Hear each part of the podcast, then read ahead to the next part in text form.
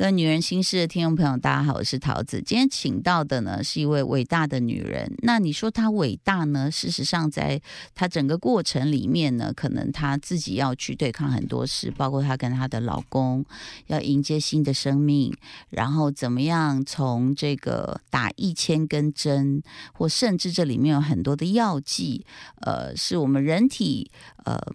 目前没有足够的数据知道这样的方向对不对，但是呢，当他看到他抱着可爱的点点宝宝的时候，你又觉得好像这一切又值得了。殊不知，他可能比那个什么。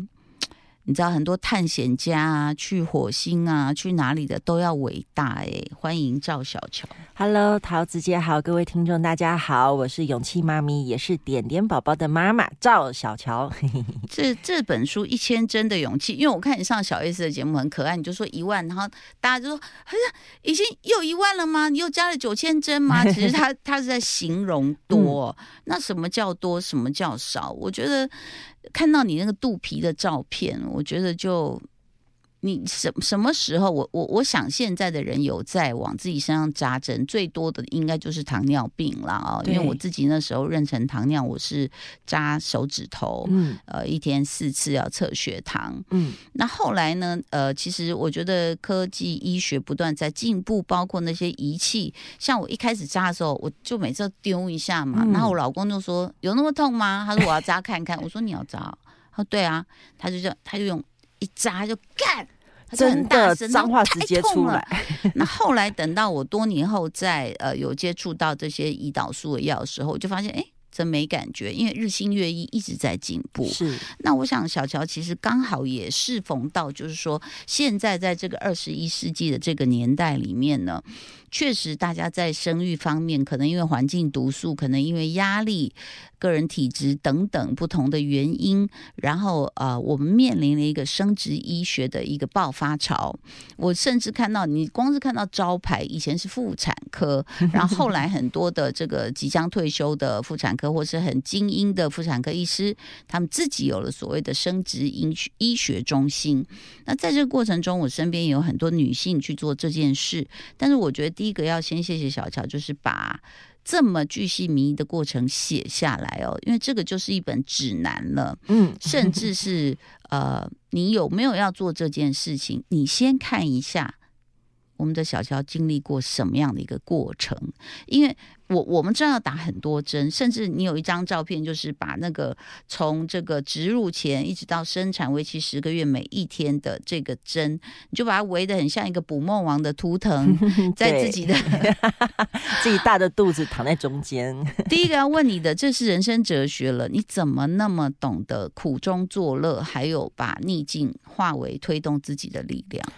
其实我基本上从来都没有化为快乐这件事情，嗯，就说这些东西是痛苦，我觉得是痛苦没错，但是我觉得我的目标太明确了，呃，太明确。我把你介绍给马斯克。我觉得那个他的火箭公司需要你，他去开发火星需要你，因为你的意志力超级坚强。对，你知道你讲到火星，你知道我对于点点宝宝的希望，我希望他当太空人，我很期待有一天他可以跟我一起去火星旅行。你先不要告诉他啦，先给他一个快乐的童年，因为我 我绝对相信他有你的基因，然后你给他一个目标，他的眼睛就会亮，然后就跟妈妈一样说我可以，你知道吗？然后像我们大多数人都说，哎呦，看太空人那个激励，我会吐，我不行，我坐海。盗船都吐出来了，可是对你来说，就是伊文是经过有一次的这个，就是第一次宝宝胎停，然后呃，老公也说。不要生了，嗯，哦，斗哥就很心疼嘛。我其实也大概了解，在旁边的男人是非常心急的，他什么都不能做啊，他只能抱着你安慰你啊。然后他觉得，他可能觉得他很想替你去挨针，很想替你去做任何检测，可他没有办法。然后看到你这么辛苦的时候，他也只能说不要做了。even 是那样子，那相当于是一次女人的生产，你还是勇往直前。对我来说，我你这个有 甲子园的精神，你知道吗？你这个有 NBA 的热血。讲讲真的哦，在我三十岁的时候，就反正我们都在这一圈工作嘛。在三十岁的时候，其实我真的没有那么爱孩子。嗯，我的人生计划，你问我，我并没有说啊，有一天我要 对对，我也没有到 party。但是对我来说，我觉得生孩子这件事情好像 OK，会发生也 OK，不会发生也 OK，并没有很认真的去思考。那我觉得第一个让我转念的，其实是因为刘子权，嗯，对，因为我进来家里，我开始带他，我突然发现，哎，我我好像是呃，可以成为一个母亲哦，而且他有心事，居然点名你要去讲故事，对，对不对？对，哎，家人上，哎，怎怎么现在我们排第二顺位、第三顺位了？现在是小乔在前面喽，证明你你是真心，因为我觉得孩子一定会辨别的出来，对，没错，所以也因为这样的过程，所以我突然觉得说，哎呦。原来其实我还蛮适合当一个母母亲的。嗯，原来我原本以为我可能做不到，我觉得我很没耐性，我觉得我很冲，我觉得我看到旁边呃。去餐厅吃饭，看到旁边的小孩很吵，我就很想给他一巴掌，嗯之类的的这样子的我，居然因为犬犬他给我的 feedback，然后也让我觉得对我的顺位一直在往前，然后我也想付出更多，然后他给我很大的 feedback，就是上帝真的哈很可恶，把这种母性植在我们晶片植在我们身体里，我们一被启动就没有回头路了。对，而且那个被启动是真的很妙哦。如果你说哦，他给你的 feedback 很好，但是有些东西是真的是荷尔。蒙，我只能讲哦，是荷尔蒙。对，比如说我跟全全睡觉，我是从小就是那种地震也叫不醒，你放 rock and roll 我也可以睡得着的人。但我跟全全睡觉，他只要一翻身，我就是醒来。嗯，妈妈就是这样哎，很神奇。虽然这个小孩 baby 不是我带的，嗯，对我就会醒来看他是不是哪里不舒服，是不是着凉了。嗯，哦，尤其是他每次去玩园游会回来，就一定是吐。晚上半夜，因为可能玩太疯就乱吃，哦，一下珍珠奶茶，一下热狗的等等。不管，所以就会让我在半夜的时候跟他睡，其实我都睡不好。但是他还是跟我们睡到初中。所以那个时候，其实你那那时候的经验，应该就就是新手妈妈。对，所以新手妈妈的有时候那种很呃会很比较紧张，会呃过度担心。其实你把第一次的经验是给了他，没错。所以有。点点宝宝的时候，你反而会比较 easy 一点嘛？你觉得？我觉得以后如果点点宝宝开始上课，我觉得会 easy 一点，因为我认识全全的时候，他是一年级，嗯，所以我对于代功课这件事情，我已经有了一些经验，嗯，对。可是 baby 的时候，我还是没有。嗯，对啊，所以我觉得，呃，那种新手爸妈，呃，新手妈妈的焦虑还是在，但是我只能讲说，也因为这样，然后加上我看到斗哥，他真的是一个可以为家庭付出，也很愿意陪孩子的人，嗯，因为我觉得很多男生他可能也愿意做这件事情，但是自己结完婚生完小孩才发现不是你想象的那样，谁不会赶快避开那个很累的工作？对，所以手机多好玩，对你最好在马桶 可以上个大号，对不对？然后就是绕两圈再回家。对，真的我都懂，所以我觉得也不能怪男人，因为我觉得有时候你以为你可以，可结完婚才发现啊。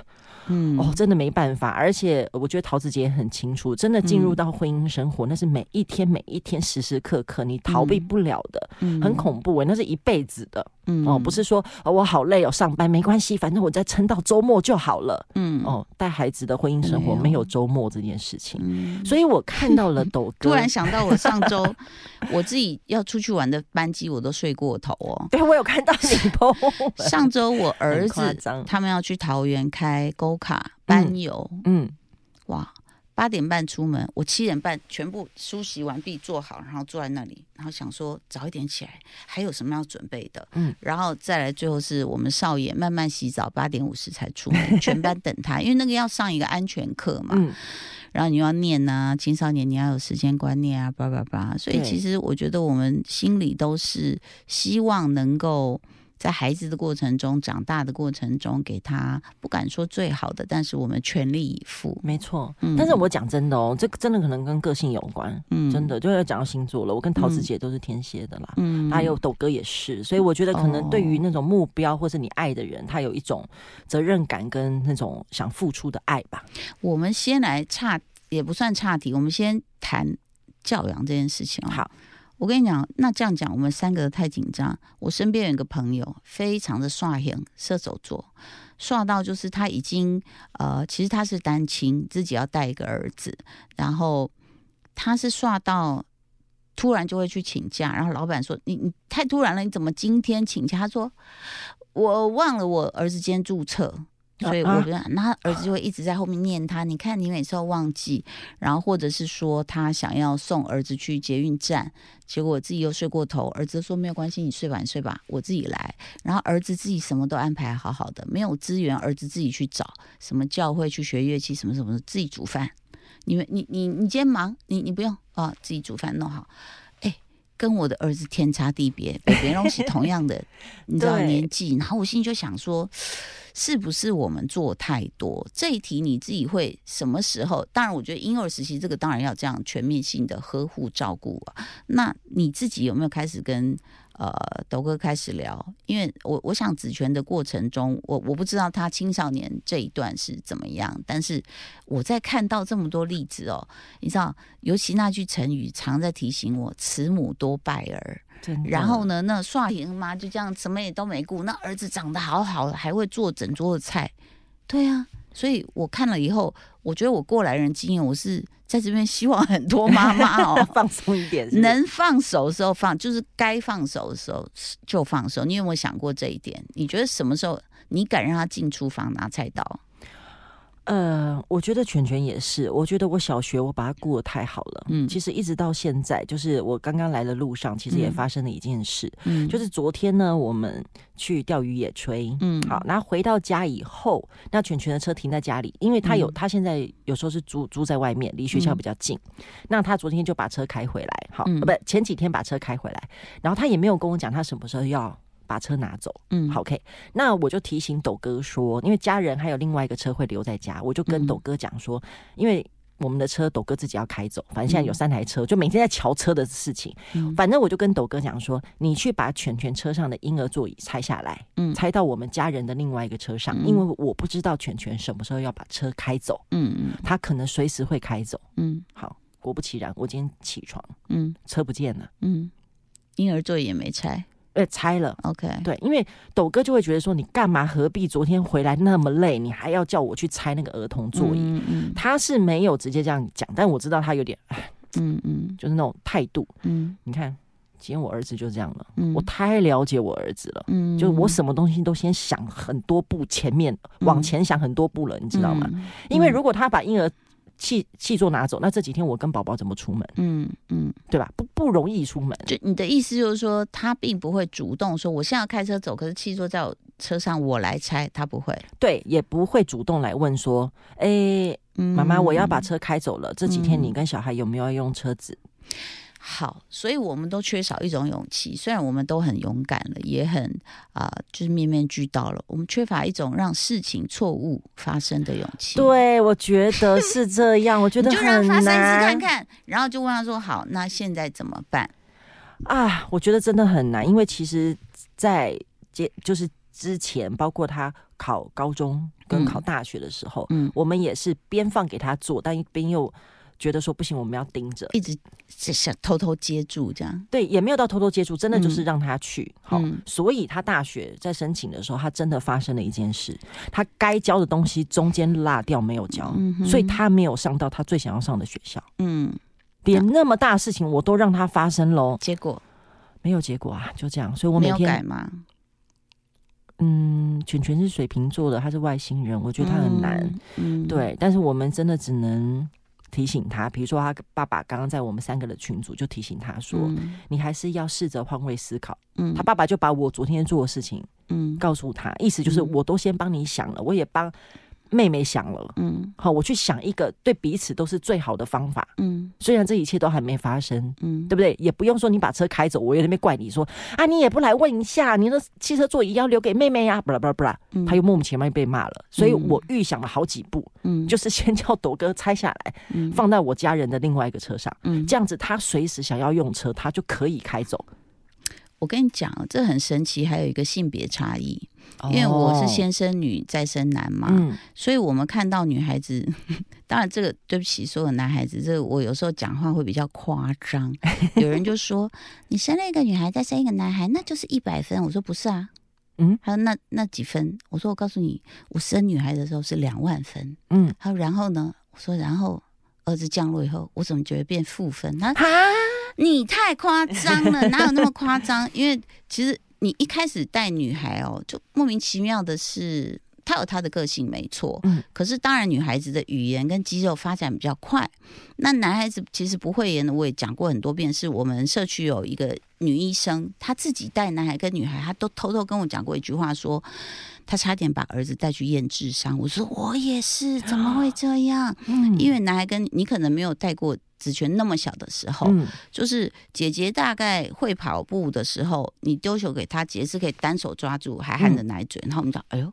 怎么会这样？嗯，然后弟弟是已经都会跑了，会走会跳，然后你这样嘿，这样高抛一个弧度，他这样哎哎，然后球是砸到他的头，然后我们就想说，哎，可能只是运动神经不好，可是讲话小时候啦，小时候姐姐比较快，然后弟弟比较慢。但是，当然过了一个年纪，我发现男孩子的呃，接下来很多东西都接上了这样子哦。但是两个性别就是不一样。有人说男孩子是搞破坏、搞革命，他必须把一个东西拆开，他去研究原理。女孩是比较服从团体，所以她很配合你。嗯，就很简单的，我比如说开车的时候，如果是女儿在副驾，她绝对是当我的副驾驶。妈妈，这个要关对不对？这个要调，你冷气要怎么样？就咚咚咚咚咚。嗯，你要去哪里？地址给我，Google Map。嗯，然后我儿子一上来就是把耳机戴好，弟弟 弟弟。弟弟啊，干嘛？我在听音乐啊。我说对对对，但坐这个位置你必须要坐。他就哦烦呢，就这样哎。同样年纪青少年，那我觉得是呃发展的面向不一样，然后那个愿意配合别人的程度也是不一样，这就是男女两性的差别。那男孩子呢？我后来发现他很奇怪。男孩子不是像女生，是我们是旋钮，就是从零的呃呃声音的调调调调到二十这样子啊，他就是会渐渐调大。男生没有，男生是开关，就是 on 或 off。嗯，他在 off 的时候，他到十六岁就还是 off。嗯，突然有一天他想通 on 的时候，什么都亮了。嗯，我跟很多男性的家长交换过，就是这样。我儿子就突然在今呃二零二三年的暑假，去年。他突然打了一个半月电动哦，我们都只看到他背影哦。那我们说，哎呀，弟弟又上班了，好忙哦，因为他还要开车，还要那射击啊这样。然后整个暑假，我们说你玩你玩没关系。突然最后十天，他跟我说：“妈妈，我开始为我未来担心。”我说：“啊，这是我儿子吗？有发烧吗？”然后他就做了一个很恐怖的重大决定。他说他要好好读书的时候，我就这样，怎么可能？然后就是像开关，啪。暗了，你知道吗？然后他甚至我在跟他说，后来他又有点固态附萌，开始打电动的时候，我就说：“妈没有不让你打，但是你的比例太悬殊了。你可以，比如再把打电动拿一个小时量。”他就是他陪我洗碗，就说：“好了，不然我去补习。”我就这样，我不是这个意思，我不是叫你去。他说：“可是我们最近有一堂自然课，我觉得那老师不错，我听同学讲，我想去。”我这样，哎。好啊，然后就真的去了，嗯，然后就拿到不错成绩。我想说，什么事啊？就是这这个，我觉得很好玩。那你接接下来，我觉得你又可以享受到。我相信你，你现在点点宝宝多大了？现在是一岁，差不多一岁半。你有看到他什么神奇的表现？他太多神奇表现了，是不是？太多了，很夸张。尤其是应该已经有比边境牧羊犬聪明了。呃，边境牧羊犬四五岁的智商，我觉得有，因为他真的跟一般的小孩子比。因为我们开始会出去上一些课，是或者开始会跟别的小孩互动，嗯，然后也听到很多别的妈妈们或者老师们讲，然后我才会反观说，哦，原来我小孩是很厉害。因为我们不是在比较，但说真的，你要看到别人才知道，他某些。部分的发展比较快一点，对，比如说他已经完全不是会讲叠字，他会讲葡萄，会讲橘子，嗯，然后会讲阿姨，嗯，对，他就好多好多话。这个有一个原因是你们很多人陪他说话，这也很重要，没错。然后他完全像现在，他晚上睡觉前要不要喝奶，我是直接问他，嗯。对，我说你要不要？不会问到温度吧？不会，四十度 还是四十六度？所以他完全知道不要的意思。比如他会说：“嗯，好，奶奶奶奶，或者是不要。”太早说不要了，你会很痛苦。对，我跟你讲，他一岁三个月就会讲不要了，痛苦了。所以是不是有点早？有点早。对，我不知道为什么有一天他突然会讲不要，而且他懂那个不要，不是说只是在玩那个。语言跟那个韵脚的游戏而已，嗯，是真的懂不要的意思。哇，那太快了，太快了，真的，我现在都觉 得我已经要 hold 不住他了。嗯，所以其实我觉得，这这算苦尽甘来吗？还是其实你你在打针的时候也没有觉得太苦吗？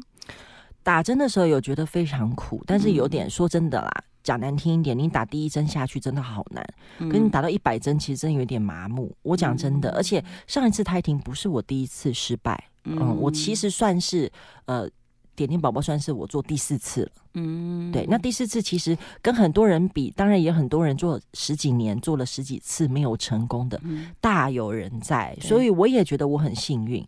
其实我做试管只做了两年半，嗯，但是这两年半我真的只有上一次引产完。嗯就是有点就是坐小月子的意思，然后被医生警告你三个月不可以，要好好养身体。嗯，除了这三个月以外的每一天都是吃药打针。嗯，对。所以真的觉得很苦，但是我觉得我好像讲越挫越勇有点奇怪，但是我这个人也有点不服输，非常非常。我你如果是棒球教练，你要带一下中华队，麻烦。对啊，我觉得要有这种精神呢。呃，我我是说球队了哈，但我我的意思是说，呃，这件事情我们看到这个小乔这样挺过来哦。你刚刚讲了一句话，我觉得很多可能没有经过这个历程的人会觉得说，他说什么？只是两年半，你知道两年半是蛮长的一段岁月，你可以算是国中三年、高中三年这样子。那个对我们来说都是记忆里有时候是不可抹去的漫长哦。如果他是苦的、不快乐的，嗯，他是有压力的。你每天醒来要面对这么多的药剂、针剂，然后看到自己的肚皮身形的变化，或是呃，你真正里面器官或者是血液这些数据的反应。其实我觉得那个是有很多时候，你的意志力要强大到，当然身边的爱你的人会给你力量。其实最大力量是自己跟自己的对话。我觉得是是自己跟自己，你一定要相信，然后你一定要就是真的。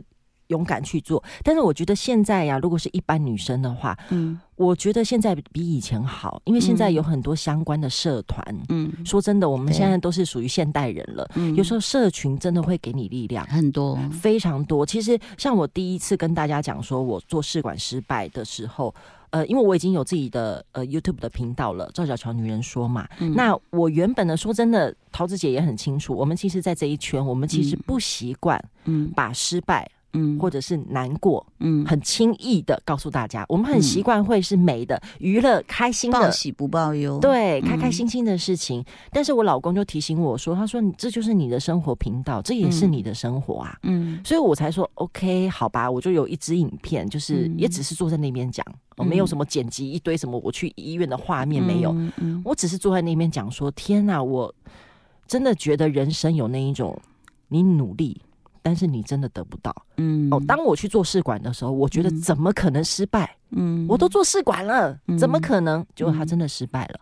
所以那时候我真的好难过，我就跟大家分享这种心情，然后才发现，天呐，有好多女生都有这样子的困扰。嗯，那我看到那个粉丝的留言，我真的是哭。比如说有一个人，他就说：“你要很感谢你还有努力的资格。”当我想要去生孩子，我去看医生，医生说我子宫颈癌，嗯，我一辈子都不要想生孩子，嗯，对，类似这样，哇，你看到就是，这哇，不会讲那个感觉，嗯，就是咚，就整个打到你心里面，是。对，然后包括我胎停也是，就是也有粉丝就说他是已经要生产了，明天要去生产，嗯，然后今天胎停。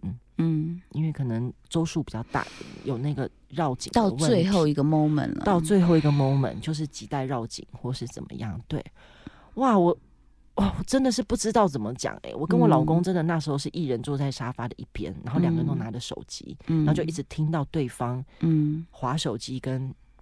这样子的声音，嗯，对，但是说真的，很感谢这些粉丝给我力量，我真的也是透过这些疗愈我自己，所以我真的很希望我也可以这样去疗愈到你可以啊，我觉得你疗愈了，而且指引了很多人哦。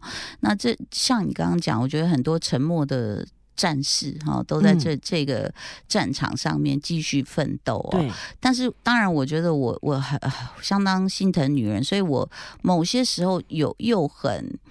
嗯，鸡婆的想要呼吁一件事，就是说，如果你真的努力了，而且你的身体其实已经有点紊乱的时候，就是比如你去做检查，它开始有一些异状的时候，我觉得要不停一停，要不就是你也给自己一个小小的停损点。你那时候都没有设任何停损点吧？当然有。你什么时候要叫停？不会是十次吧？没有，我觉得是呃，不不是，我觉得我不是次数，我是时间。嗯，我那时候是告诉我自己说，四十三岁不要超过。怎么了吗？四十三，意思就是一直到那个，你知道，你已经超过林青霞一岁了，就是才要停的意思。对，因为我准备四十岁才开始做试管。哦，对我比较晚才开始，这是真的。嗯，然后我告诉自己说，因为呃，四十三岁以后，其实你的卵子的状况会更不好。嗯，对，所以我告诉我自己说，其实我真的已经有一个儿子了。嗯，对，所以我要不要生小孩，他已经不是必须，他是锦上添花。啊，就说没有也很好，嗯，对，所以我也告诉我自己，就说如果到四十三岁真的没有，嗯，那就算了。而且我老公的年纪呢，又比我大十二岁，嗯，加上我老公他真的很想要陪孩子成长，嗯，如果这个孩子生出来，但是你真的没有那么多体力陪他，他也会觉得对这个孩子很抱歉。嗯嗯，所以我觉得有很多的考量啦。是，但我看到每次脸书上他那个很满足的表情，跟点点宝宝两个，然后说：“你看他像我吗？”他们想说：“点点好可爱，像你吗？”是有像啊神韵呐，然后就看到那种。我觉得就是一张很简单的照片，可是你知道这得之不易，嗯，而且你们很珍惜现在的幸福。我觉得，呃，我们在第一集呢访问小乔的过程中，我们先把整个这个战况跟大家报告一下，在下集我们就要讲这战况的过程当中有多少惨烈的情 形哦，然后他是怎么挺过来的。在这边再次恭喜小乔，这本书现在已经是畅销书了吧？我我我很畅销，我很感谢，因为我觉得他的。因为我真的很感谢啦，因为我觉得他不是每一个人都可以了解的，但是呃，包括好像。呃，出版了两个礼拜就听到要再版的消息，就很感动。也包括签书会，其实有很多二十出头的女生来，嗯，然后我都想说未雨绸缪，对我想说也太早了吧，嗯，所以我还蛮感动。重点要推荐的意思是，可能大家听到照片两个字就说，哎，你们艺人出是不是都是照片？No，他只是前面告诉过你一些，呃，就是你可能必须去面对的一些事情，包括肚皮的真相，那些针长什。什么样子？当然也有这个呃甜蜜蜜的这个全家福，嗯，但是我觉得小乔的文字叙述是非常理性，而且不赘述，而且是告诉你这所有正确的资讯的。你是确实是可以从这个含金量很高的这本书里面找到你自己能不能面对这么多的困难哦。所以一千帧的勇气，目前呢这是热卖中哦，大家赶快自己，如果你想要走这条路，或者是你你在犹豫摇摆，你也可以看一下。你顶不顶得住？今天非常谢谢小乔来到节目中，谢谢桃姐，谢谢大家，谢谢，拜拜。